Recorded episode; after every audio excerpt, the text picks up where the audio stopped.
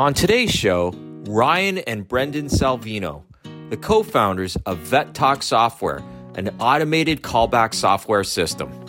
So, so you guys are like, before all this, you guys are software pro. Like, what's your what's your schooling? What's your history yourselves? uh, that's a great question. Um, so, I I I uh, actually currently um, uh, own a company called Russell Health. Uh, so we do medical distribution uh, for regenerative products. Uh, so we have a national network throughout the country. Um, so, but before this, Brendan and I actually worked on a software company um, uh, and that we founded together um, with uh, some other group, another group, and uh, including Ty Warner, um, who is the Beanie Baby inventor of the Beanie Babies. Uh, but uh, so we so we've always we've always kind of been in the software space. I think we both love software, the new technology and what it can do from an automation standpoint uh, has always interested us. Um, but, and we're obviously entrepreneurs. We love helping people um, and being able to create software that can help veterinarians because we, you know, with the amount of pets we have, you know, and uh, we have family members that are in the healthcare space. I think we have almost like six or seven family members now that are in the healthcare space. So um, it's uh, you know we just kind of love that space, and uh, that's kind of what brought us together. Yeah, so I'll, I'll jump into my background uh, a bit. So so Ryan has been kind of you know your um, pretty classic entrepreneur, um, has built a, a, great company in Russell Health and really built out their, their sales and marketing um, functionalities. And that, that's really where he excels. And so I bring a little bit more of the finance background. Um, as Ryan stated, we did start a, a business um, a while back when I was um, in college.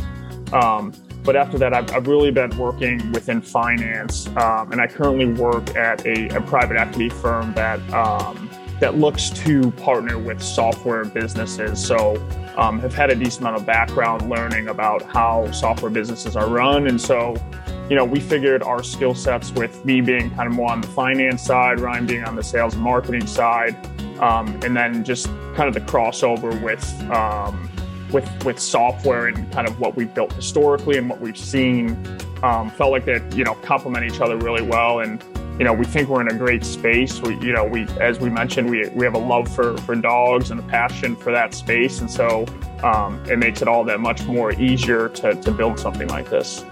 No, that's great. That's great. And so what, what advice would you give some young guys out there who are interested in, in starting up projects and doing things like this? How, like, what would be the best advice for them? Just, just go for it? Or how did you guys just decide to do this, decide to take these routes?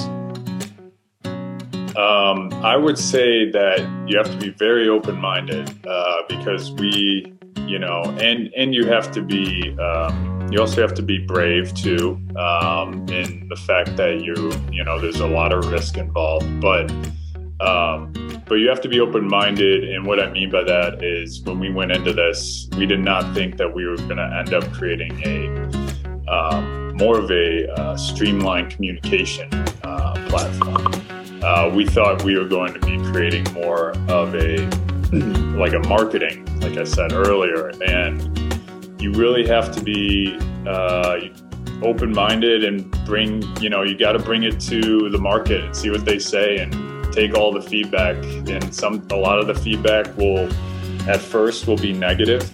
Uh, because you know people will say no we don't need this or we don't need that and yeah, that's you know that's too much or too you know I don't I don't see us using that, and it really hurts because you know it's a person you know it's like your personal um, art that you're putting together, and it's getting just torn down um, by people um, that you're looking up to uh, to provide feedback, but when they tear it down, that you, you got to remember that that's not uh, to not take it personally um, but more to look at it as like opportunities uh, for pivots, and that's what you got to do. You just got to keep pivoting until you find that um, that match for uh, a good product that'll fit.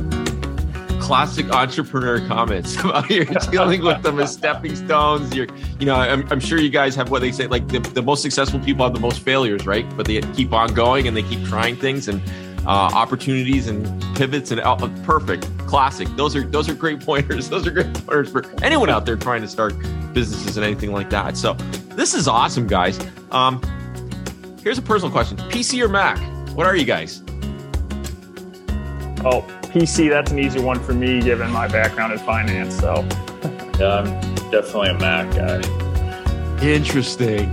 Interesting. Okay, cool. Just on a side note.